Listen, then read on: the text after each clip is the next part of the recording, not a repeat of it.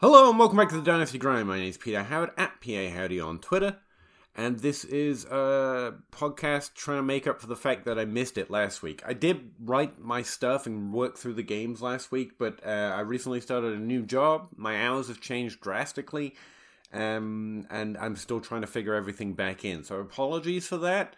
And this one's late as well. I will get back on track. But for now, to close out the season, uh, for most of it at least. Let's look at week 16 and my few notes heading into what is left of the season on a team. Do you have the time to listen to me grind? Take down the film watchers and once. For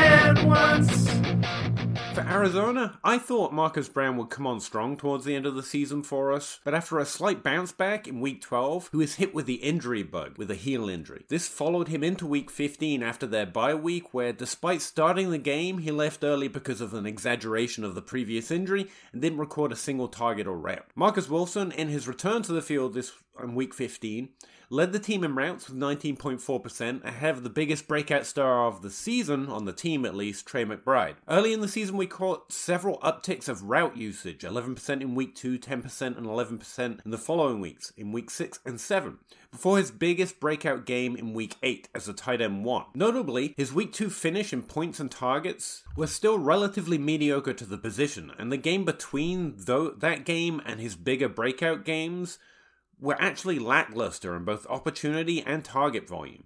I think it's good to look back at those weeks and those weeks' articles and podcasts to see how they read at the time for future reference for later breakout tight ends in the season. And that's what I seem to have noted the most that there was, there was a mediocre period right after a first initial burst of volume. From a more immediate point of view, James Conner paid off big time with his running back 20 weighted opportunity rating, finishing as running back 11 in week 15. It was largely based on a rushing touchdown, something he's doing at a slightly above average rate at this point in the season, in terms of both his red zone usage and his total yards. Right now, he's got 151 yards per touchdown, which is about on the average line. He's a solid starter for the following for the remaining teams in your playoffs, but still only has 46% of the snaps in week and in week 15 is entering into a below average matchup for his position versus Chicago. In Atlanta, never trust Arthur Smith. That's that's my takeaway from this season. I like Tyler Allgeier as much as anyone, and to be fair, this offense has also made him, at best, a borderline frustrating and inconsistent start. But again, both he and Bijan Robinson split the snaps. With if there's a Bijan buy window this offseason, I'll be looking into it two first round picks with the potential of something new and shiny this year might tempt some owners away, if only to run away from the potential of not having to think about these coaching decisions anymore. But outside of that, I think Dynasty's pretty stable on the team. Baltimore, Isaiah Likely finishes as a tight end 5. I have some rookie year stash him takes I'd love to cash in on, but it's large but it seems largely labored right now. Isaiah Likely has over 20% of the routes and he's that he's used to gain 70 receiving yards and a touchdown in a big Week 15 win that was powered by the rushing game and Lamar Jackson's legs. It's not an unfamiliar story. Once again, Zay Flowers led in routes, 23.7%, and once again the Baltimore offense is throwing at a slightly below league average rate despite its continued success in the passing game when they try. In Buffalo, not the return to form I was hoping for for Stefon Diggs this week, despite 22% of routes and 38% of the targets, which means 5 total targets and the lead in targets. He was still only he still only finished as wide receiver 45 with 8.8 points, while James Cooks ran away with the running back 2 finish on 23% of targets and 55, 56% of the snaps in week 15. Dalton Kincaid put up 0 points in week 15 as well, which is rough for anyone who needed to start him in the playoffs. He ran 13 routes and got two targets. And it mostly looks like a game where the team only needed to pass 15 times, leading to a bad week, not a bad role change for anyone in particular. In a relatively easy 30 10 win against Dallas, there just wasn't a lot happening through the air.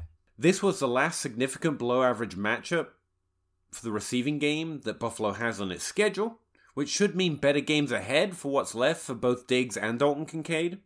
The dynasty standard right now is to trade for Diggs and trade away Cooks at this point into their career and their seasonal arcs, if possible.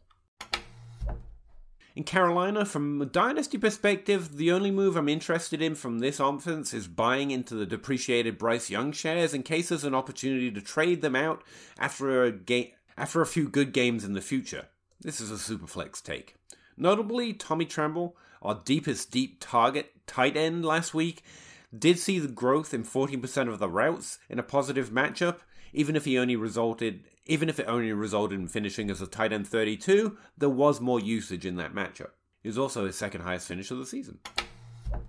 In Chicago, did you sell Justin Fields yet? Just curious.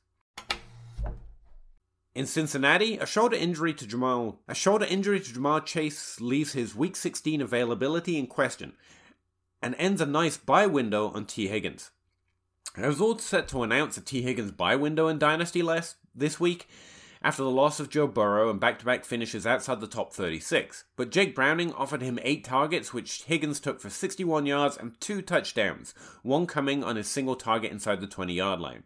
Those touchdowns exaggerate the bounce back for Higgins and the potential for Browning, the Browning led Bengals at the same time. Ultimately, a bad dynasty week, but a good fantasy week as we get to remember as we get a reminder of what wide receiver twos who score like wide receiver ones in fantasy can do every week from several teams in the NFL. The Bengals' rest of season could not won't be great if you ask me. Their matchups are slightly below average for fantasy expectations. But I'd like to capitalize on any value bumps from those players in general if possible in the other direction.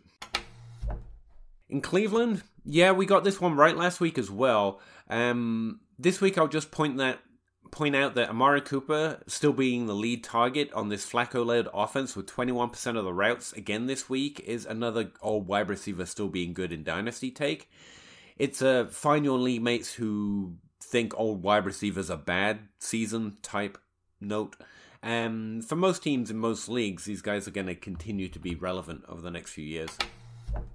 In Dallas, with how late this version of my series is going to come out, my mind is already sliding towards the off-season. In Dallas, three things stick out to me. One, CeeDee Lamb, 21 points per game, and Tony Pollard, 14 points per game, are both finishing inside the top 12 for the second time in back to back years.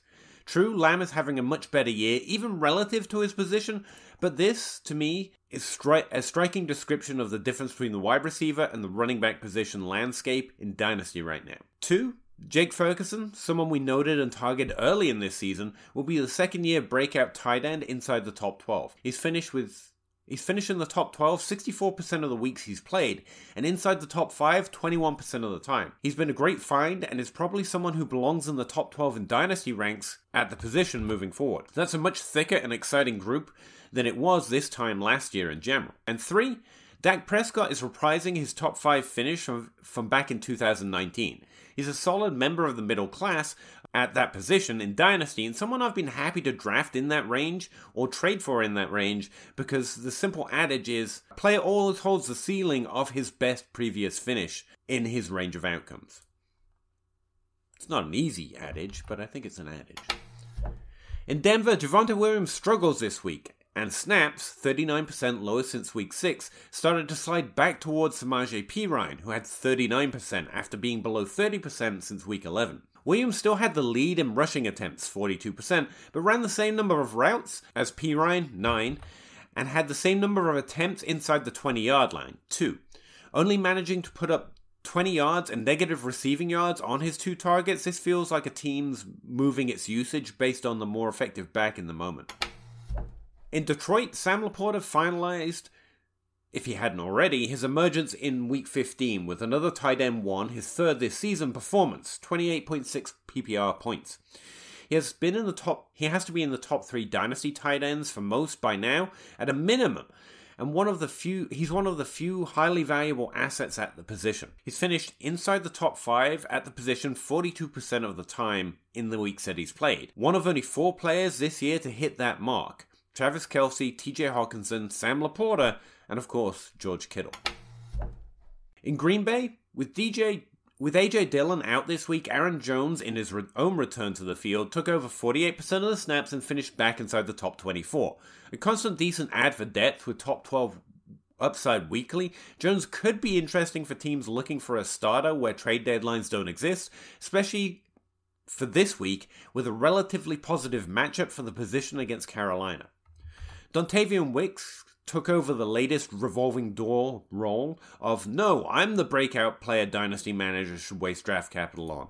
In the Green Bay wide receiver room, he took a season high 16.8% of the routes, coming in second on the depth chart behind only Romeo Doubs, a lower ceiling but more consistent constant in volume for the second year in a row. Jayden Reed still finished better on only 9.2% of the routes with 52 yards and a touchdown. I remain unconvinced I'd invest in this offense outside of maybe a deep depth add in Romeo Doubs.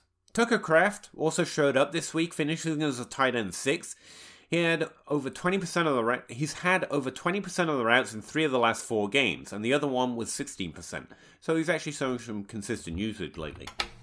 In Houston, without Nico Collins and Tank Dell av- available, it was Noah Brown, it was Noah Brown's turn to shine. He finishes he finished in the top 12 on 18% of the routes, his lowest share of the last three weeks, and a stark reminder that volume doesn't transfer and missing players don't result in a direct increase for others, even if they play and score better. Almost like the volume doesn't vacate. Brown shouldn't be an easy start in week 16 on his role and volume, but this was his third top 12 finish this year with CJ Stroud, and there's some desperation upside if needed. I don't know if I'd be expecting it against Cleveland, however, since they've allowed 23% less to his position than the league average this season. In Indianapolis, Zack Moss did a little better this week, finishing as running back 19 because of a receiving touchdown, but he also split the snap share evenly with Tyler Goodson this week. And in my book, this was another bad week for his expectations moving forward and even into next year. In Jacksonville, Trevor Lawrence was able to put up a somewhat usable 14 points as a QB 18 this week in fantasy, despite his injury concerns last week. However, it wasn't a great game, and no one else was able to finish as a starter with him against a tough passing defense. That is, the defense is tough against the pass, not they are passing while being a tough defense. He also he's also now in the concussion protocol, by the way. Lawrence that is. The only positive news is that the waiver wire has been rich in replacement quarterbacks this year, so hopefully you manage to find one. From a dynasty perspective, this poor finish could result in some value opportunities to snag a talented player having a less than exciting year. For Kansas City, a lot to say there, but the redraft story here is Isaiah Pacheco, or without Isaiah Pacheco. Both Jerick McKinnon and Clyde Edwards Helaire had a decent game, fit both finishing inside the top 13 at the position. Dynasty has to be more interested in Rashee Rice, though. His ascension hasn't stopped increasing in route share since week 12. He had 20% of the routes this week. That early season efficiency we noted has, at least in this case, really paid off. A signal that only works with any kind of consistency for rookie players future performance that season, and in this case, it's worked. The Los Angeles Chargers, I mean, wow. Historic level points scored against the Chargers this week.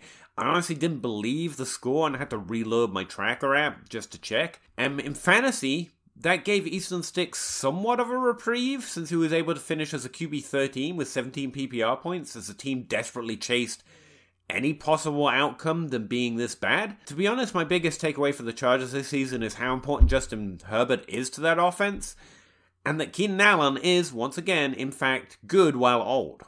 Like most wide receivers, to be fair. For Las, for Las Vegas, I believe only the Chargers could bring this team back to life. For Dynasty, I still mostly have my eye on any cheap shares of Michael Mayer that may be out there. He was a QB8 this week on 30% of the routes. Tight ends develop differently, as we know, and so we should also just always just keep an interest in the somewhat interesting rookie profile with decent draft cap.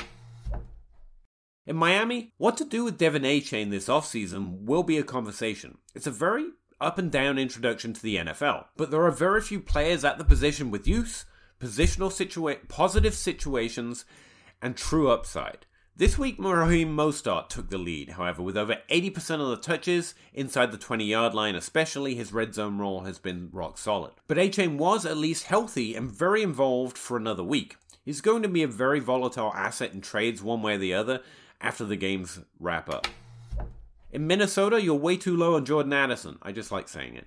Also, Ty Chandler looks like he's going to come out of the season as the lead back in this offense after firmly taking over the backfield with 80% of the team's snaps in week 15 to score 24 PPR points, with 12% of the team's targets. Also, since it's been my most common start sick question this week, Nick Mullens is a top 12 start at the position this week, so more than likely you should have started him or should start him if this possibly comes out before the games. In New England, back to back top four finishes for Hunter Henry. The year was 2019. Oh, it was this year. Sometimes you just have to enjoy that New England is always capable of being incredibly frustrating, but also constantly able to bring some old favorites back to life. I don't know I'm starting a New England player in the playoffs outside of a running back, however, to be clear. For the New York Giants, I got nothing. Let the Giants sleep in Dynasty outside of maybe hunting for Saquon Barkley at a discount deal. Uh, we, we, we, I just don't want to think about the Giants too much right now. For Pittsburgh, I enjoy the high upside potential of George Pickens. I do, but I'm always going to be a Diontae Johnson fantasy player. He also has top 12 upside, to be fair, and he's been constantly winning in route share. Both were over 23% of the team's routes this week, suggesting how route breakdowns happen when you have two good players on a struggling offense. Pat Freiermuth, by the way, also took 20% of the routes. All of those marks are significantly higher for a wide receiver 1, 2, or a tight end 1. All seem like viable buy lows in Dynasty to me in general. In San Francisco, I don't think I can emphasize how valuable Christian McCaffrey is any more than you already know. I will keep pointing out, however, that Deebo Samuel's value has always run behind his dynasty viability and impact throughout. In Tampa Bay, Week 16 is bringing a positive quarterback matchup for Baker Mayfield, as the Jaguars have allowed 20% more PPR points to the position than the average for the league. Coming off back to back top 12 weeks and a QB2 finish against Green Bay, I'm not sure you'll take much convincing. Also, Rachaad White is ending the season perhaps as a must start as at the running back position. It's been a wild ride for Rachaad White rosters this year. In Tennessee, sell Will Levis if you can and where you can. That's it. For Washington, Sam Howell finished outside the top 12 for the first time since week 7, but was also having maybe his worst game of the season, and maybe the team thinks so anyway. He was replaced by Jacoby Brissett in the fourth quarter. Were the team were the team done with the experiment, saving the player in a very lost position down 28 to 7, or trying something different just to see if they could get a spark? We don't know. For fantasy, the potential of him being a clear value add to our teams is obvious and has in many ways already paid off, Sam Howell that is. However, there's a difference between the NFL and fantasy, and the team seems less enamored with him as an NFL player than we might be as a fantasy player. We do know he has some clear issues, even based on the few things we know to track for quarterbacks, like sacks. And it's hard to survive or maintain job security in the NFL with those on your record. It depends on his value in a trade, obviously, and always, but his best sell window may have already passed since even though he is going to start the game this week in week 16, he's looking a little rough at entering the offseason. It's looking rough right now for Sam Howell if you were able to profit or value in season or if you need his wins continuing into the playoffs and they didn't just help get you there, in other words. Anyway, that's about all I have for you right now. Sorry for missing last week. I am starting to change over my my, when I work on stuff to get back on track. And also, we've got the off season coming, so I might have to change the schedule again to get back on our off season program. Let me know what you thought about these in season versions of the podcast, or what you might like me to get back to uh, in the off season, because um, I'm starting to experiment with ideas on that as well. Um, and it's nearly time to talk rookies. But in the meantime, thanks for checking out the grind. You can hit me up at PA Howdy absolutely everywhere, as you know, and I will talk to you again next week. Promise. Yeah. Chicken or crow, chicken or crow, crossing the road, go. Clicking a pole, Twitter is gold, player unfold, so. Jake on the table and Nate on the plays, no. Pete enumerates the plays, they're analytical. Picking my nose, don't really know if I like that. Picking their brains, got different lanes, but I like that. Picking these guys, all of these times, all of these nice stats. Picking apart, the film is an art, always a fight back and forth. There is no order, they disorder more and more because the players ain't no older. They some hoarders or some mortars, dropping bombs without no borders. You got that I, I like mortar, peak grinding numbers like molars. I don't know anymore. I am at a crossroads. Chicken or crow, chicken or crow, crossing the road road, go. Clicking a poll, Twitter is gold, player unfold. So, Jake on the table and Nate on the plays, though. Pete enumerates the plays, they're analytical. Chicken or crow, chicken or crow, crossing the road, go. Clicking a poll, Twitter is gold, player unfold. So, Jake on the table and Nate on the plays, though. Pete enumerates the plays, they're analytical.